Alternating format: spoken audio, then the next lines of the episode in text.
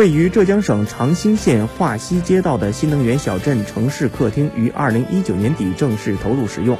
总用地面积两万一千平方米，集新能源科普体验馆、游客接待中心、综合文化站、省级新能源产业创新服务综合体等于一体。新能源小镇城市客厅采用分布式光伏建筑一体化发电系统，以低碳环保、节能降耗为特色，年发电量达二十八万千瓦时。屋顶光伏板占地面积两千八百平方米，可根据天气和光照情况调整角度，节能环保的同时让室内冬暖夏凉，还可利用太阳能制取热水，改善室内采光。屋顶光伏发电在满足建筑主体自用的前提下。多余电量还可以并入电网，产生绿色收益。